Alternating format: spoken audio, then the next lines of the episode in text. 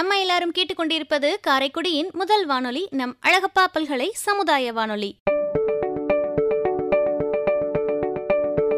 அழகப்பா பல்கலை சமுதாய வானொலி நேயர்களுக்கு அன்பான வணக்கங்கள் நான் உங்கள் ஆர்ஜே காமாட்சி இன்று ஜனவரி இருபத்தி ஆறு இந்திய திருநாட்டின் குடியரசு தினம் இந்த தினமானது நம்ம பகுதி மக்களுக்கு ஒரு சிறப்பான நாள்னே சொல்லலாம் ஏன்னா நம்ம வானொலி ஆரம்பிச்சு ஒன்றாம் ஆண்டு முடிந்து இரண்டாம் ஆண்டு தொடக்க விழா ஆரம்பிச்சாச்சு ஆமாங்க இந்த ஓராண்டுகள் நம்ம பகுதி மக்களுக்கு நிறைய தகவல்களை நம்ம பகிர்ந்துக்கிட்டோம் மக்களுக்கான ஒரு விழிப்புணர்வு குரலா நம்ம வானொலி இருந்ததுன்னே நம்ம சொல்லலாம் முக்கியமா மண் மனம்ல தொடங்கி நிறைய மருத்துவர்களோட ஆலோசனைகள் அதற்கு அப்புறமா விவசாயம் நிறைய அறிவியல் ஆலோசகர்களோட நம்ம நேர்காணல் நடத்தினோம் இந்த மாதிரியான நிறைய நிகழ்ச்சிகள் நம்ம அழகப்பா பல்கலை சமுதாய வானொலியில தொடர்ந்து ஒளிபரப்பு செய்யப்பட்டு மக்களுக்கான ஒரு விழிப்புணர்வு மேடையா நம்ம இருந்தோம் இதைவிட இன்னும் நாங்கள் சிறப்பாக மக்களுக்கான ஒரு மிகப்பெரிய மேடையாக நாங்கள் மாறுவோம் என்ற ஒரு மிகப்பெரிய நம்பிக்கையோடு இரண்டாம் ஆண்டு தொடக்க விழாவில் நாங்கள் எடுத்து வைக்கிறோம் ஒவ்வொரு அடிகளையும் மக்களாகிய நீங்கள் உங்களுடைய கரங்கள் எழுப்பி எங்களை வரவேறுங்கள் நம்ம அழகப்பாப்பல்களை சமுதாய வானொலியோட நிகழ்ச்சிகள் தொண்ணூறு புள்ளி எட்டுல மட்டுமே ஒளிபரப்பு ஆகாம Google podcast internet radio Spotify இந்த மாதிரி நம்மளோட ப்ரோக்ராம் எல்லாமே வந்து இன்டர்நெட்லயுமே பிராட்காஸ்ட் பண்ணப்படுது தொடர்ந்து இணைந்திருங்கள் இது அழகப்பாப்பல்களை சமுதாய வானொலி காரைக்குடியின் முதல் வானொலி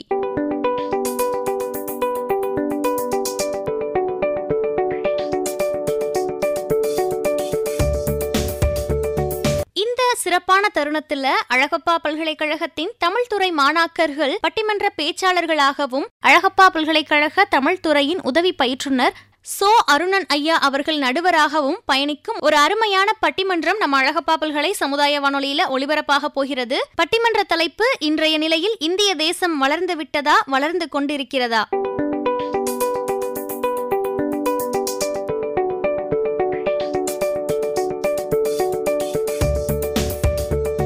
அழகப்பா பல்கலைக்கழக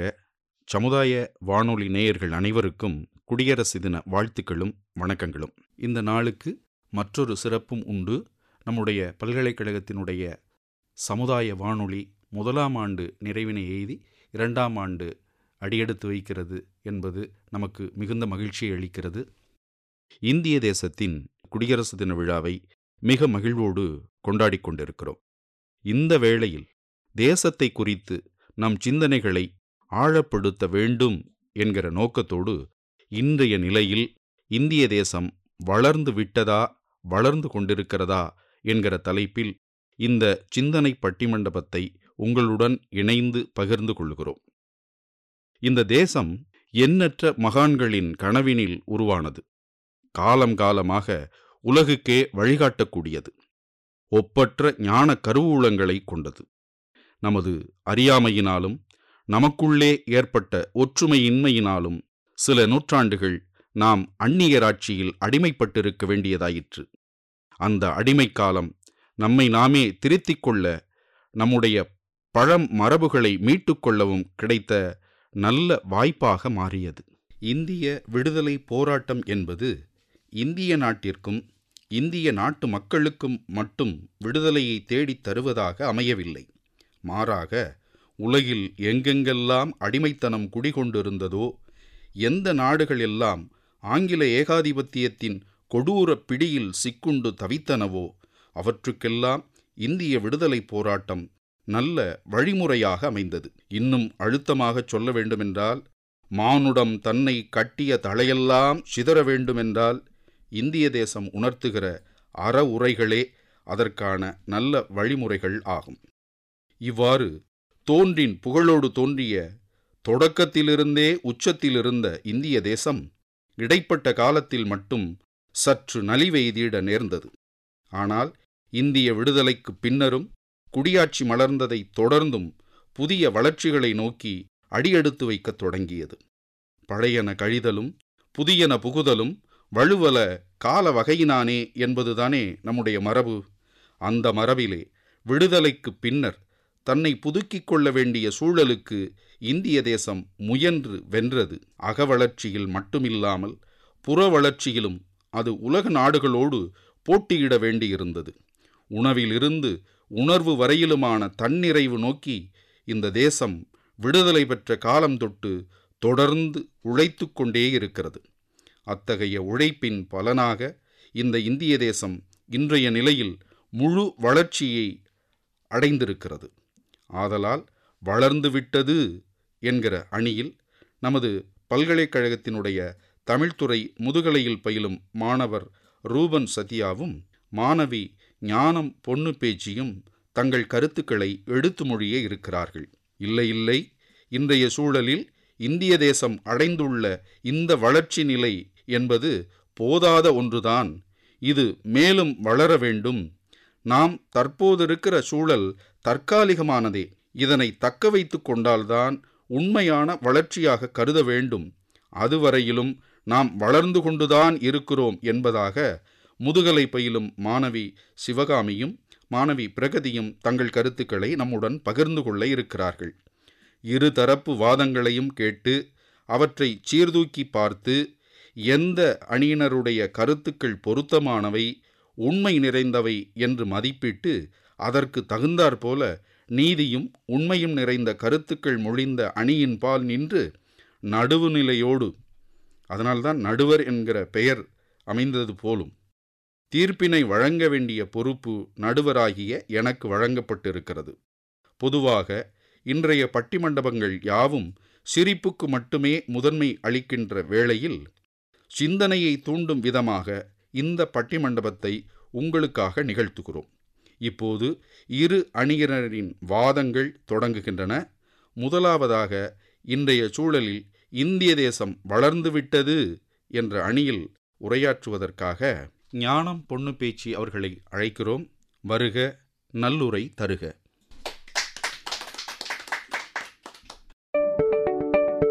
நேயர்கள் தொடர்ந்து கேட்டுக்கொண்டிருப்பது அழகப்பா பல்கலை சமுதாய வானொலி இது காரைக்குடியின் முதல் வானொலி வாழிய செந்தமிழ் வாழ்க நற்றமிழர் வாழிய பாரத மணித்திருநாடு அழகப்பா பல்கலை சமுதாய வானொலி நேயர்களுக்கு வணக்கம் ஆடுவோமே பல்லு பாடுவோமே ஆனந்த சுதந்திரம் அடைந்து விட்டோமே என்று பாரதி பாடியபோதே நாம் சுதந்திரம் அடைந்து விட்டோம் சுதந்திரம் எங்கள் பிறப்புரிமை என்று முழங்கி ஆயிரத்தி தொள்ளாயிரத்தி முப்பது ஜனவரி இருபத்தி ஆறில் பூரண சுயராஜ்யம் என கொண்டாடிய போதே நாம் வளர்ச்சியடைந்து விட்டோம் இந்த ஆண்டு நம் நாட்டின் குடியரசு தினத்தை கொண்டாடி வருகிறோம் நம்முடன் விடுதலையான நாடுகளையும் நாட்டினையும் ஒப்பிட்டு பார்த்தால் நாம் எவ்வளவு தூரம் வளர்ச்சியடைந்து விட்டோம் என தெரியும் வெள்ளி பனிமலையின் மீது உலாவுவோம் அடி மேலே கடல் முழுதும் கப்பல் விடுவோம் பள்ளி தளம் அனைத்தும் கோயில் செய்வோம் எங்கள் பாரத தேசம் என்று தோல் கொட்டுவோம் முத்து குளிப்பதோர் தென்கடலிலே மொய்த்து வணிகர் பல நாட்டினர் வந்தே நத்தி நமக்கினிய பொருள் கொணர்ந்தே நம்மருள் வேண்டுவது மேற்கரையிலே ஆயுதம் செய்வோம் நல்ல காகிதம் செய்வோம் ஆலைகள் வைப்போம் கல்வி சாலைகள் வைப்போம் ஓயுதல் செய்யும் தலை சாயுதல் செய்யும் உண்மைகள் சொல்வோம் பல வன்மைகள் செய்வோம் போன்றவை நெனவாகி உள்ளதை பார்த்தே நம் நாடு வளர்ச்சியடைந்து விட்டனர் என்கிறேன் நம் தேசத்தில் தாது பஞ்சம் என்ற ஒன்று ஏற்பட்டது தாழ்வுற்று வறுமை மிஞ்சி விடுதலை தவறி கெட்டு பால்பட்டு நின்றது பாரத தேசம் ஆனால் இன்றோ பஞ்சத்தில் தவித்து கொண்டிருக்கும் அண்டை நாடுகளுக்கு உணவு தானியங்களும் மருத்துவ உபகரணம் கொடையளிக்கும் அளவிற்கு வளர்ந்துவிட்டது இந்தியா விவசாயத்துறையில் துறையில் மட்டுமல்ல விண்வெளி துறையிலும் வளர்ந்துவிட்டது மிக குறைந்த செலவில் ஒரே ராக்கெட்டில் பல செயற்கைக்கோள் விண்ணில் செல்லும் திறன்மிக்க நாடாகிவிட்டது இந்நாட்டில் கல்வி அறிவு பெற்றவர்களின் எண்ணிக்கை அதிகரித்து கொண்டே இருக்கிறது கல்வியின் முக்கியத்துவத்தை நாட்டு மக்களுக்கு உணர்த்துவதில் இந்தியா வளர்ச்சி பெற்று விட்டது பெண்களும் அனைத்து துறையிலும் முன்னேறி இருக்கின்றனர் மாவட்ட ஆட்சியராக முதலமைச்சராக நிதியமைச்சராக இராணுவ அமைச்சராக பிரதமராக குடியரசுத் தலைவராக என தலைமை பொறுப்பிலும் பெண்கள் ஆதிக்கம் செலுத்தி வருகின்றன இதில் இந்தியா வளர்ச்சியடைந்து விட்டது நடுவர் அவர்களே ஒரு சாதனை நிகழ்வினை கூறுகிறேன் ஒரு இந்திய கைப்பந்து வீராங்கனை ரயில் பயணம் செய்து கொண்டிருக்கும்போது சில கொள்ளையர்களால் தாக்கப்பட்டு ரயிலிலிருந்து தூக்கி எறியப்பட்டாள் அதில் அவளது இடது கால் துண்டிக்கப்பட்டது அதன் பிறகு சோர்ந்து விடாமல் தனது முயற்சிகளால் எவரெஸ்ட் சிகரத்தை அடைந்த முதல் பெண் மாற்றுத்திறனாளியாக அருணிமா சின்கா ஆவார் அந்த எவரெஸ்ட் சிகரத்தில் இரண்டு புகைப்படத்தை வைத்தார் அதில் இரண்டு படங்களில் ஒன்று விவேகானந்தர் விவேகானந்தர் கூறினார் இந்திய நாடு வீழ்ந்துவிட்டது அதில் எந்த மாற்று கருத்தும் இல்லை ஆனால் இந்தியா எழுந்து நிற்கும் அப்பொழுது உலகிற்கு அமரத்துவத்தை அளிக்கும் என்பது இன்று நடைமுறையாகியுள்ளது எனவே இந்தியா வளர்ச்சியடைந்து விட்டது என உறுதிபட கூறுகிறேன் இந்த சான்றுகள் எல்லாம் எதிரணிக்கு போதாதா இதனை வைத்தே இன்றைய சூழலில் இந்தியா வளர்ந்து விட்டது வளர்ந்து விட்டது என்ற உறுதிபட கூறிய எனது உரையை நிறைவு செய்கிறேன் நன்றி என்ன வளம் இல்லை இந்த திருநாட்டில் பெண்கள் தலைமை பொறுப்புக்கு வந்து தரணி ஆழ்ந்து கொண்டிருக்கக்கூடிய நல்ல தருணம் இது நாம் நன்றாக வளர்ந்து விட்டோம் என்று உறுதிபட ஓங்கி ஒழித்திருக்கிற ஞானம் பொண்ணு பேச்சுக்கு நல்வாழ்த்துக்கள் தொடர்ந்து இன்றைய நிலையில் இந்தியா இன்னும் வளர வேண்டியிருக்கிறது என்கிற அணியில் பேசுவதற்காக பிரகதி அவர்களை அழைக்கிறோம் வருக நல்லுரை தருக அழகப்பா பல்கலை சமுதாய வானொலி நேயர்களுக்கு வணக்கம் இந்தியா வளர்ச்சியடைந்து கொண்டிருக்கிறது ஆளும் வளரனும் அறிவும் வளரனும் அதுதாண்டா வளர்ச்சி உன்னை ஆசையோடு ஈன்றவளுக்கு அதுவே நீ தரும் மகிழ்ச்சி உனை ஆசையோடு ஈன்றவளுக்கு அதுவே நீ தரும் மகிழ்ச்சி என்றார் பட்டுக்கோட்டை கல்யாண சுந்தரனார் அதுபோல இந்திய நாடு ஆளையும் வளர்த்திருக்கிறது அறிவையும் வளர்த்திருக்கிறது ஆனால் முழுமையடையவில்லை ஏனெனில் இந்திய நாட்டில் வளர்ந்த ஆளிற்கும் அறிவிற்கும் இந்தியாவில் வேலைவாய்ப்பு கிடைக்கவில்லை வெளிநாட்டிலேயே உரிய இடம் கிடைக்கிறது இது அக்கால கணித மேதை ராமானுஜம் முதல் இக்கால சுந்தர் பிச்சை வரை கண்டு கொண்டிருக்கிறோம் சமீபத்தில் கூட ட்விட்டரின் சிஇஓவாக இந்தியாவை சார்ந்த பாரக் அகர்வால் நியமிக்கப்பட்டுள்ளார் வெளிநாட்டில் சமூக செயல்கள் நிறுவனங்கள் வளர்ச்சியடைந்த அளவிற்கு இந்தியாவில் வளர்ச்சியை முடியவில்லை இதன் காரணமாக இந்திய இளைஞர்களுக்கு படித்த படிப்பிற்கான வேலைவாய்ப்பு என்பது அரிதாகிக் கொண்டே போகிறது சென்ற ஆண்டு கூட மத்திய பிரதேசத்தில் அறிவிக்கப்பட்ட பதினோரு காலியிடங்களுக்கு ஆயிரத்தி நூறு பேர் விண்ணப்பம் செய்துள்ளனர் நடுவர் அவர்களே இதிலிருந்தே நம் நாட்டில் வேலையில்லாத நிலை என்று அறிந்து கொள்ளலாம் இக்குறையினை நீக்கத்தான் இந்தியா வளர்ந்து கொண்டே இருக்கிறது என்கிறோம் இது மட்டுமல்லாது பழங்காலத்தில் இருந்தே இந்நாடு பெண்களை போற்றும் நாடு என கூறிக்கொண்டே பெண்களை ஒரு வளையத்துக்குள்ளே எடுத்து கொண்டிருந்தது சென்ற சில நூற்றாண்டுகளிலேயே பெண்கள் வளையத்தை உடைத்து கொண்டு வெளியே வரத் தொடங்கியுள்ளனர் பட்டங்கள் ஆழ்வதும் சட்டங்கள் செய்வதும் பாரினில் பெண்கள் நடத்த வந்தோம் எட்டும் அறிவினில் ஆணுக்கு இங்கே பெண் இழைப்பிள்ளை கான் என்று கும்மியடி பாரதியின் வரிகளுக்கு ஏற்ப இந்நாட்டில் எல்லோரும் பெண்கள் முன்னேறி வருகின்றனர் இருந்தபோதிலும் பெண்களுக்கு எதிரான கொடுமைகள் அடக்குமுறைகள் குறையவில்லை இக்குறைகளை களையவே இந்தியா இன்னும் வளர்ந்து கொண்டே இருக்கிறது என்கிறோம் மலைகளில் கொடிகளை பறக்க விடுவதும் கடல்களில் கப்பல்களை மிதக்க விடுவதும் விண்வெளிகளில் செயற்கைக்கோள்களை பறக்க விடுவதும் வளர்ச்சிதான் அதற்கு மாற்று கருத்து இல்லை அதே நேரத்தில் பசியின் கொடுமையால் உயிர்களை துடிக்க விடாமல் காப்பதும் வேலையில்லா காரணத்தால் இளைஞர்களுக்கு வேறு வழியில் திருப்பி நாட்டில் குழப்பத்தை ஏற்படுத்தாமல் தடுப்பதும் பெண்களுக்கு கண்ணியம் குறையாமல் நடத்துவதும் வளர்ச்சிதான் இதில் நம் நாடு இன்னும் வளர்ந்து கொண்டு இருக்கிறது பொதுவாக பழங்களை எடுத்துக்கொண்டால் மொட்டு அரும்பு பூ காய் என புற தோற்றத்தில் முழு வளர்ச்சி அடைந்துவிடும் அதன் பிறகு தனக்குள்ளே வளர்ச்சியடைந்து கனியாக முழுமையடையும் அதேபோல் நம் நாடும் வளர்ச்சியடைந்து கொண்டேதான் இருக்கிறது அது மட்டுமா நடுவர் அவர்களே நம் பாட்டுக்கொரு புலவன் பாரதி அழகாக சொல்கிறான் நமக்கு தொழில் கவிதை நாட்டுக்கு உழைத்தல் இமைப்பொழுதும் சோராது இருத்தல் என தனது வளர்ச்சியை நிறுத்தாமல் இருக்கிறான் மேலும் குழந்தைகளிடம் கூட ஓடி விளையாடு பாப்பா என்றவர் ஒரு பொழுதும் சோர்ந்திருக்கலாகாது பாப்பா என விளையாட்டில் கூட வளர்ச்சியை நிறுத்தக்கூடாது என்கிறான் பாரதி ஏனெனில் வளர்ந்துவிட்டோம் என்ற எண்ணமே சோர்வை ஏற்படுத்தி நம் வளர்ச்சியை குறைத்துவிடும் எனவே இந்நாடு இன்னும் வளர்ந்து கொண்டேதான் இருக்கிறது என கூறி உரையை நிறைவு செய்கிறேன் நன்றி வணக்கம் அழகிய பாடலோடு தொடங்கி பெண்ணுக்குள் ஞானத்தை வைத்தான் புவி பேணி வளர்த்திடும் ஈசன் மண்ணுக்குள்ளே சில மூடர் நல்ல மாதர் அறிவை கெடுத்தார் இன்றும் கெடுத்து கொண்டிருக்கிறார் என்ன ஐயா வளர்ந்திருக்கிறோம் இந்த வளர்ச்சி போதாது இன்னும் வளர வேண்டும் என்று ஆதங்கத்தோடு தன் உரையை நிறைவு செய்திருக்கிற பிரகதிக்கு வாழ்த்துக்களும் நன்றியும் தொடர்ந்து வளர்ந்து விட்டோம் என்கிற தலைப்பில் பேசுவதற்காக நம்முடைய மாணவர் ரூபன் சத்யா அவர்களை அழைக்கிறோம் வாருங்கள் என்ன பதில் சொல்லுகிறீர்கள் என்று பார்க்கலாம் அழகப்பா பல்கலை சமுதாய வானொலி நேயர்களுக்கு வணக்கம் அனைவருக்கும் இனிய குடியரசு தின வாழ்த்துக்கள் இன்னல் வந்து உட்டிடும்போது அதற்கு அஞ்சோம் ஏழையராக இனி மண்ணில் துஞ்சோம் தன்னலம் பேணி இலி தொழில் புரியோம் திரு நாடெனில் இனி கையை விரியும் பொன்னொழில் பாரத நாடெங்கள் நாடே போற்றுவோம் இஃதை எமக்கு இல்லை ஈடு என்று பாரதியின் பாடலோடு பாரத தேவியை வணங்கி இப்பட்டிமன்ற உரையை துவக்குகிறேன் நடுவர் அவர்களே இந்தியா குடியரசு நாடாக மலர்ந்து எழுபத்தி இரண்டு ஆண்டுகள் கடந்துவிட்டன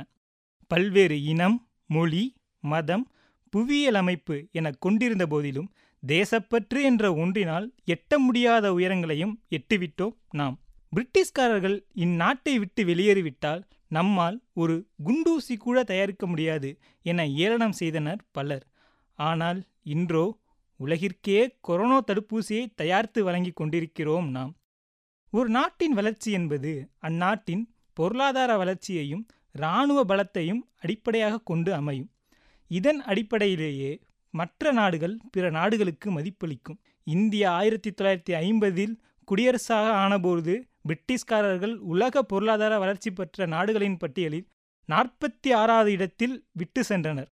ஆனால் இன்றோ நம் கடின உழைப்பினால் அந்த பட்டியலில் ஐந்தாவது இடத்திற்கு முன்னேறி இருக்கிறோம் ஆயிரத்தி தொள்ளாயிரத்தி ஐம்பதில் உருவாக்கப்பட்ட இந்திய இராணுவம் இன்று உலகில் வலிமை மிக்க நான்காவது இராணுவமாக உள்ளது இராணுவத்திலும் பொருளாதாரத்திலும் வளர்ச்சியடைந்த நாம் விளையாட்டுத் துறையிலும் முன்னேற்ற பாதையிலேயே சென்று கொண்டிருக்கிறோம் இதற்கு கடந்த ஒலிம்பிக் போட்டியில் வென்ற பதக்கங்களே சான்று இது மட்டுமா இந்திய ஞானம் பழம்பெரும் விஞ்ஞானம் இங்கு பட்டற்ற பல தூய துறவிகள் வாழ்ந்தனர் அவர்களை கண்டு ஆங்கிலேயர்கள் இந்நாடு பாம்பாட்டிகளின் நாடு என்று ஏளனம் செய்தனர் இன்றோ விஞ்ஞானத்தில் மைஞானத்தில் மட்டுமல்ல விஞ்ஞானத்திலும் நாங்கள் உயர்ந்திருக்கிறோம் என்று சந்திர மண்டலத்தியல் கண்டு தெளிவோம் என்ற பாரதியின் வாக்கை நனவாக்கியுள்ளோம் நடுவர் அவர்களே டாக்டர் ஏபிஜே அப்துல் கலாம் கூறுகிறார் உலகில் அதிக இளைஞர்களை உடைய நாடு நம் பாரத நாடு இவ்வளவு இளைஞர்கள் சக்தியை பெற்றபோதே நாம் வளர்ச்சி அடையவில்லையா இவ்வளவு பெற்றும் நாம் இன்னும் வளர்ந்து கொண்டேதான் இருக்கிறோம் என்பது பருவம் வந்த பையனுக்கு புட்டிப்பால் கொடுப்பது போல நம்மை பலவீனப்படுத்திவிடும் வளர்ந்துவிட்டோம் என்ற விதையை விதைப்போம் வெற்றிக்கனிகளை பறிப்போம் எதிரணியினர் கூறினார் மத்திய பிரதேசத்தில் பதினோரு காகிடங்களுக்கு ஆயிரத்தி நூறு பேர் விண்ணப்பித்தனர் இதிலிருந்து வேலையில்லா நிலைமையை அவர் உணரலாம் என்றார் ஒன்று புரிந்து கொள்ளுங்கள் அந்த ஆயிரத்தி நூறு பேரும் வேலை இல்லாதவர்கள் அல்ல சமீபத்தில் கூட தமிழ்நாடு வேலைவாய்ப்புத்துறை அரசு வேலைக்காக காத்திருப்பவர்களின் எண்ணிக்கை பதினான்கு லட்சத்திற்கும் அதிகமானோர் என தகவல் வெளியிட்டனர் ஆம் அவர்கள் அனைவரும் அரசு வேலைக்காக காத்திருப்பவர்கள் தானே தவிர வேலையே கிடைக்காதவர்கள் அல்ல பலர் படித்து கொண்டும் தனியார் நிறுவனங்கள் வேலை செய்து கொண்டும் உள்ளனர் அரசு வேலை என்பது நிரந்தரமானதாகவும் அதை பெருமையாக இணைப்பதன் காரணமாகவும் பலர் அரசு வேலை பெற துடிக்கின்றனர் எனவே அரசு வேலைதான் அனைவருக்கும் கிடைக்கவில்லையே தவிர நாட்டில் வேலையே இல்லாமல் இல்லை என தெளிவுபடுத்திக் கொள்ளுங்கள் அடுத்தது பெண்கள் பாதுகாப்பு பெண்களுக்கு எதிரான குற்றங்கள் குறையவில்லை என்றார் ஆம் அதுவும் உண்மைதான் அதே நேரத்தில் அந்த குற்றவாளிகளுக்கு கடுமையான தண்டனைகளை பெற்றுத் தருவதில் நாம் வளர்ச்சியடைந்து விட்டோம் என்பதையும் கருத்தில் கொள்ளுங்கள் ஆகவே நடுவர் அவர்களே இயற்றலும் ஈட்டலும் காத்தலும் காத்த வகுத்தலும் வல்லதரசு என்று வள்ளுவர் அன்றே நம்மை வல்லரசு என்றார் அவ்வள்ளுவரின் வாக்கின்படியும் பாரதியின் பாட்டின்படியும் இந்தியா வளர்ச்சி பெற்று விட்டது என கூறி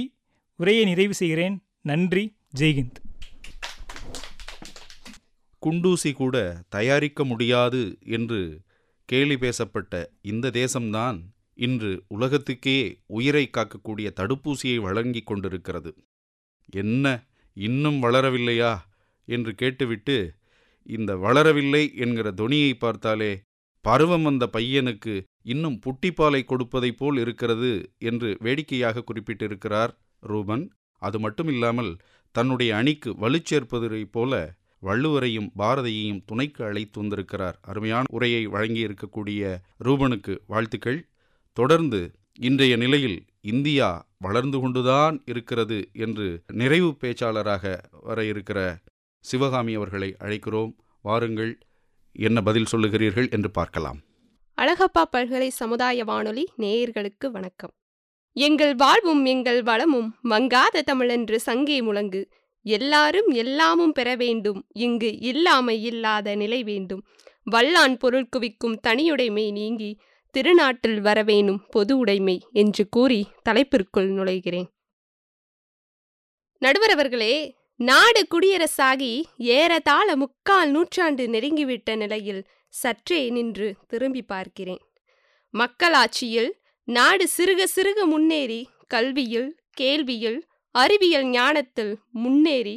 மேற்கத்திய நாடுகளோடு நாமும் போட்டி கொண்டு வளர்ந்து கொண்டுதானே இருக்கிறோம் பொருளாதாரத்தில் உலகம் தேக்கமடைந்து தவிக்கிற நிலையில் கூட இந்திய பொருளாதாரம் தேகத்தை தாக்கு பிடிக்கிறது என்றால் மக்களாட்சியில் வங்கிகள் தேசியமயமாக்கப்பட்டது தானே காரணம் மருத்துவத்தில் இந்தியா தண்ணீர் இல்லாத ஒரு இடத்தை பிடித்திருக்கின்றது வல்லரசு நாடுகள் கூட நோய் தடுப்பு மருந்துகளை நம்மிடம் கேட்டு பெறுவது நாடும் நாமும் முன்னேற்றம் கண்டிருக்கின்றோம் என்பதற்குரிய சான்றுகளுள் ஒன்று ஐம்பது ஆண்டுகளுக்கு முன் ஒற்றையடி பாதைகளாக இருந்தவை இன்று தார் சாலைகளாக உருமாற்றம் பெற்றுள்ளன ஐந்தாண்டு திட்டங்கள் மூலமாக வேரூன்றிய விதைகள் இன்று விருட்சமாக எழுந்து நிற்கிறது கொரோனா தொற்றை கூட தாக்கு பிடிக்கும் அளவுக்கு மருத்துவம் வனமாக பெற்றிருக்கிறது வரவேற்கு தகுந்த முன்னேற்றம் தானே நடுவர் அவர்களே வேளாண் விஞ்ஞானி சாமிநாதன் அவர்கள் பசுமை வெள்ளை புரட்சிகளுக்கு பிறகு உணவு தானிய உற்பத்தியில் ஓரளவு தன்னிறைவை எட்டிருக்கிறது நாடு தாது வருட பஞ்சம் போல் இனி ஒரு பஞ்சம் நாட்டுக்கு வந்துவிடாது என்ற நம்பிக்கை நம்மிடம் வளர்ந்து கொண்டுதானே இருக்கிறது நடுவர் அவர்களே இந்திய விடுதலைக்கு பிறகும் வானிலவில் ஒரு கிழவி வடை சுடுகிறாள் என்ற கதையை நம்பியிருந்த நம்மால் ஏவுகணைகளையும் இன்சாட்டுகளையும் உருவாக்க முடிகிறதென்றால் தேசம் வளர்ந்து கொண்டிருக்கிறது தானே அர்த்தம் அடுப்பங்கரையே உலகம் என்று நம்பிக்கொண்டிருந்த பெண்கள் ஆகாய விமானம் ஓட்டுவதையும் அணைகள் கட்டுவதையும் அடுக்குமாடி கட்டிடங்கள் அமைத்துக் கொடுப்பதையும் பார்க்கும்போது இது மகத்தான சாதனை என்று புரிந்து கொள்ள முடிகிறதல்லவா குரல் வலை நெருக்கப்பட்டு கிடந்த பெண் குரல் இன்று நாடாளுமன்ற சட்டமன்றங்களில் ஓங்கி ஒழிப்பது மக்களாட்சியின் மாண்புதானே கல்வி ஒரு காலத்தில் வசதி படைத்தவர்களின் பரம்பரை சொத்தாக இருந்த சமூகத்தில்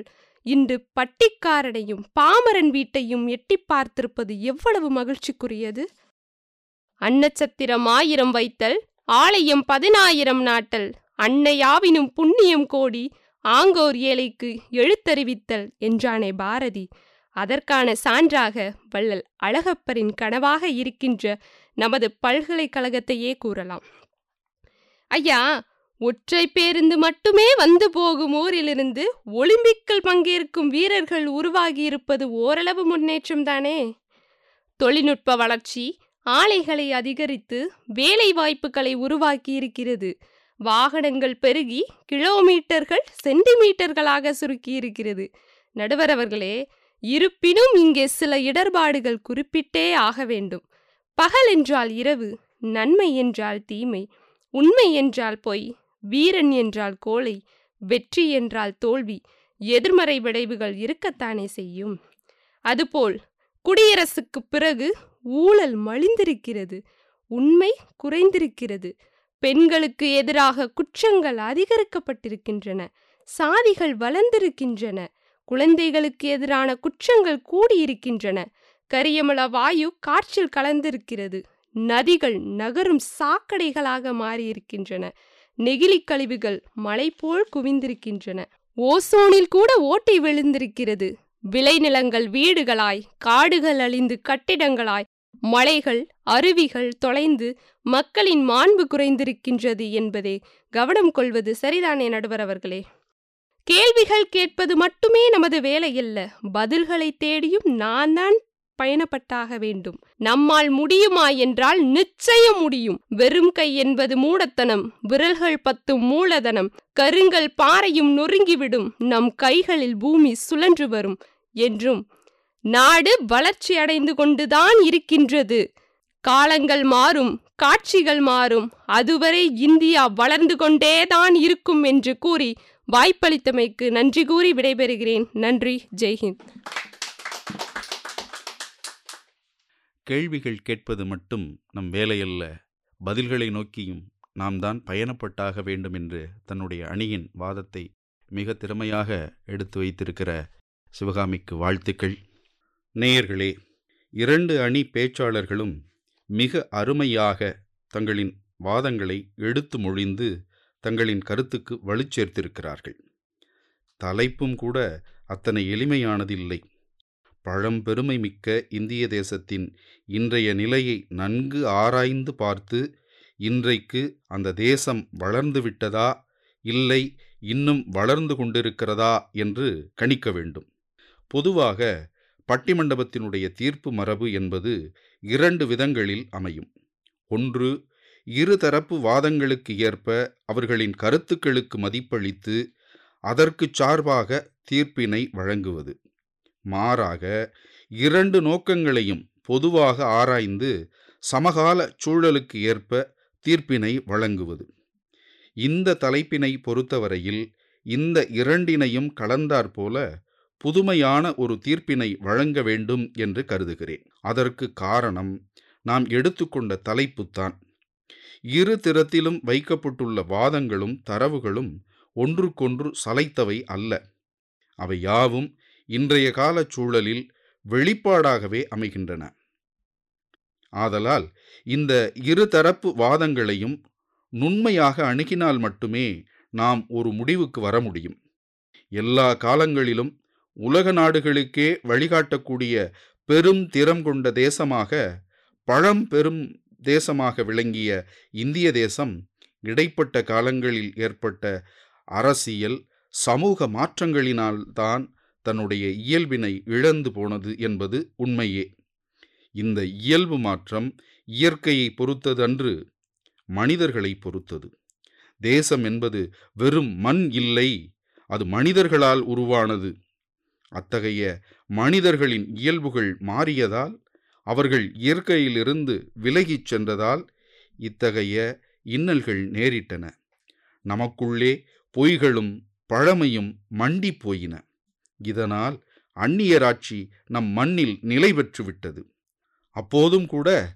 அந்நியராட்சிக்கு எதிராக போராடிய பெருந்தலைவர்கள் முதலில் நம்மிடம் இருக்கிற அடிமைத்தனத்தை ஒழியுங்கள் அதன் பின்னரே அந்நியரிடமிருந்து விடுதலையை பெற முடியும் என்றனர் அதனால்தான் பாரதியார் என்று தனியும் எங்கள் சுதந்திர தாகம் என்று மடியும் எங்கள் அடிமையின் மோகம் என்று உரத்து பாடினார் சாதி மத இன வர்க்கபேதங்கள் ஒழிந்து நாம் அனைவரும் ஒற்றுமையோடு ஓர் அணியில் திரண்டால் அன்றி உண்மையான விடுதலை என்பதை நாம் அடைய முடியாது என அனைவருக்கும் அறிவுறுத்தினார் அத்தகைய ஒற்றுமை உணர்வும் தேசபக்தியும்தான் நமது இந்திய தேசத்திற்கு உண்மையான விடுதலையை பெற்றுத்தந்தது இந்தியர்களினுடைய மன வலிமைக்கு முன்னால் உலகையே அச்சுறுத்திய ஆங்கிலேயரினுடைய ஆயுத வலிமை அடிபணிந்தது அதன் பின்னர் சுதந்திர இந்தியா தனக்கு முன்பிருந்த தடைகளையெல்லாம் தகர்த்து கொண்டு புதிய உலகத்தோடு போட்டியிட வேண்டியதாயிற்று மெஞ்ஞானத்தில் வல்லமை மிகுந்த தேசமாக விளங்கிய நம்முடைய இந்திய தேசம் விஞ்ஞானத்திலும் நிதர்சன உலகத்திலும் தன்னை வலிமையுடையதாக நிறுவ வேண்டியிருந்தது சுதந்திர இந்தியாவில் பிறந்த நமது இந்திய தேசத்தின் மக்கள் மேற்கொண்ட கடுமையான உழைப்பின் காரணமாகவும் முந்தையவர்களின் வழிகாட்டுதலின் காரணமாகவும் இன்றைக்கு இந்தியா உலக நாடுகளின் மத்தியில் தனது திறம் குன்றாமல் தலை நிமிர்ந்து நிற்கிறது அணுகுண்டு வீச்சுக்கு உள்ளாகிய ஜப்பான் தேசத்தைப் போல கலை மற்றும் பண்பாட்டு தாக்குதலுக்கு உள்ளான இந்திய தேசம் வீறு கொண்டு மீண்டு எழுந்தது ஜப்பான் தேசத்தின் வளர்ச்சியோடு நம் இந்திய தேசத்தின் வளர்ச்சியை ஒப்பிட்டால் நாம் பல மடங்கு வளர்ந்துவிட்டோம் என்றுதான் தோன்றும் ஆனால் வளர்ச்சி என்பதை குறித்து தெளிவான புரிதலை கொண்டால் இன்றைய நிலையில் இந்திய தேசம் எவ்வாறு இருக்கிறது என்பதை தெரிந்து கொள்ளலாம் வளர்ச்சி என்பது ஒரு முடிநிலை அன்று அதிலும் ஒரு பொருளுக்கோ ஒரு உயிருக்கோ உண்டான வளர்ச்சி என்பது தற்காலிகமானது முடிவுக்கு உள்ளானது ஆனால் ஒரு தேசம் என்பது காலந்தோறும் மேன்மேலும் வளர வேண்டியது வளர்ந்துவிட்டோம் என்பது பெருமையாகத்தான் இருக்கிறது என்றாலும் இன்னும் வளர வேண்டும் என்பதுதான் நம்முடைய இலக்காக இருத்தல் வேண்டும் ஒருபுறம் எல்லா துறைகளிலும் நாம் உச்சத்தை எட்டியிருந்த போதிலும் மற்றொரு புறம் ஆதியிலிருந்தே நம்மை பின்தொடர்கிற சமூக சிக்கல்களையும் இன்னும் நாம் முழுதாக தீர்த்து விடவில்லை என்பதை கருத்தில் கொள்ள வேண்டும் ஒரு சான்று இறந்தும் உயிர் வாழ்தல் வேண்டின் பறந்து கெடுக உலகு இயற்றியான் என்றார் திருவள்ளுவர் தனியொரு மனிதனுக்கு உணவில்லை எனில் ஜகத்தினை அழித்திடுவோம் என்றார் பாரதியார் இன்றும் நமது இந்திய தேசத்தில் இறந்து உண்போரும் பட்டினி கிடப்போரும் இல்லாமல் இல்லை ஆதலால் வளர்ச்சி என்பது நிரந்தரமில்லாதது நாம் வளர்ந்து விட்டோம் என்ற இருமாப்பில்தான் அந்நியரிடம் அடிமைப்பட நேர்ந்தது என்பதை ஞாபகத்தில் கொள்ள வேண்டும் நமக்குள்ளே ஒற்றுமை குலைய நேர்ந்ததற்கும் காரணம் அதுதான் இன்னும் வளர வேண்டும் என்ற நோக்கத்தில்தான் விடுதலைப் போராட்டமே தொடங்கியது இந்திய தேசம் இன்றைக்கு கண்டுள்ள மேன்மைகள் வளர்ச்சிக்கு உறுதுணை புரிவன என்பதை மறக்க வேண்டியதில்லை ஆனால் இதுவே முழுமையான வளர்ச்சியாகிவிடாது மற்றொரு சான்றினையும் குறிப்பிடுகிறேன் எப்போது இந்திய தேசத்தில் நள்ளிரவில் தன்னந்தனியாக ஒரு பெண் எவ்வித அச்சமுமின்றி நடமாட முடிகிறதோ அப்போதுதான் நாம் உண்மையான சுதந்திரம் அடைந்து விட்டோம் என்று கருதலாம் என்றார் மகாத்மா நாம் வளர்ந்து விட்டோம் என்று கூறுபவர்கள் இதனையும் நன்கு சிந்தித்து பார்க்க வேண்டும் இன்றைய சூழலில் எல்லாம் இருக்கின்றன ஆனால் எல்லாருக்கும் இருக்கின்றனவா என்பதுதான் தலைப்பின் உள்வினா வளர்ச்சி இருக்கிறது வளர்ந்திருக்கிறோம் அது எல்லாருக்குமானதாக இருக்கிறதா எல்லாரும் வளர்ந்து விட்டோமா என்பதுதான் தலைப்பினுடைய அடிப்படை எல்லாரும் எல்லாமும் பெற வேண்டும் இங்கு இல்லாமை இல்லாத நிலை வேண்டும் என்பதே இந்திய குடியரசினுடைய உண்மையாக வளர்ச்சியாக இருக்க முடியும் ஆதலால் இன்றைய சூழலில் இந்திய தேசம் வளர்ந்துவிட்டது என்று கருதுவது பெருமைக்கு உதவுகிற ஒன்றாக இருக்கும் என்றாலும் நாம் இன்னும் வளர வேண்டும் என்பதே நம்பிக்கைக்கு வித்திடுவதாக அமையும் என்பதாக நாம் இன்னும் வளர வேண்டும் வளர வேண்டும் வளர வேண்டும் நாள்தோறும் யுகந்தோறும் வளர வேண்டும் வளர்ந்து கொண்டு இருக்கிறோம் என்று நிறைவான தீர்ப்பை கூறி இந்த அருமையான சிந்தனை பட்டி மண்டபத்தினை நிகழ்த்துவதற்கு நல்லதொரு வாய்ப்பினை வழங்கியிருக்கக்கூடிய அழகப்பா பல்கலைக்கழகத்தினுடைய துணைவேந்தர் பொறுப்புக்குழு உறுப்பினர்களுக்கும் மதிப்பிற்குரிய பதிவாளர் ஐயா அவர்களுக்கும் முதலாம் ஆண்டினை நிறைவு செய்து இரண்டாம் ஆண்டினில் வெற்றிகரமாக அடியெடுத்து வைக்கக்கூடிய நமது பல்கலைக்கழகத்தினுடைய சமுதாய வானொலிக்கும் நமது நன்றிகள் உரிதாகுகிறது அழகப்பா பல்கலைக்கழக சமுதாய வானொலி நிலைய இயக்குனர் தமிழ்துறை தலைவர் முனைவர் சு ராசாராமையா அவர்களுக்கும் எங்களது நெஞ்சார்ந்த நன்றியை தெரிவித்துக் கொள்கிறோம்